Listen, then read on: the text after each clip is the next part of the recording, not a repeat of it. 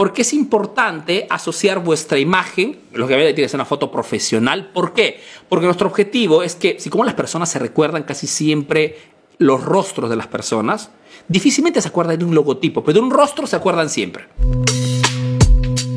¿Quieren crear marca personal? Utilicen una foto institucional.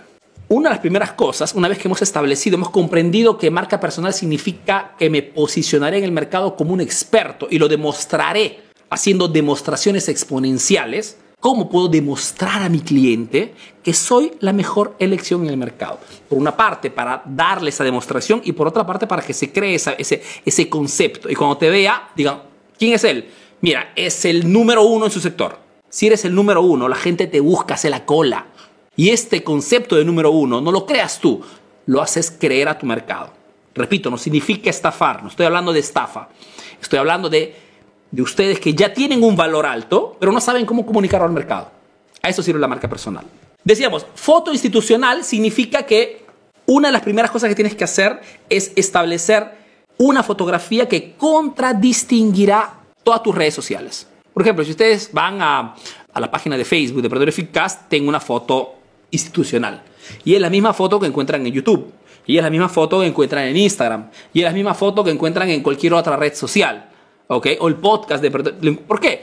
Porque es importante asociar vuestra imagen, lo que tiene que ser una foto profesional. ¿Por qué? Porque nuestro objetivo es que, si como las personas se recuerdan casi siempre los rostros de las personas, difícilmente se acuerdan de un logotipo, pero de un rostro se acuerdan siempre, porque somos humanos.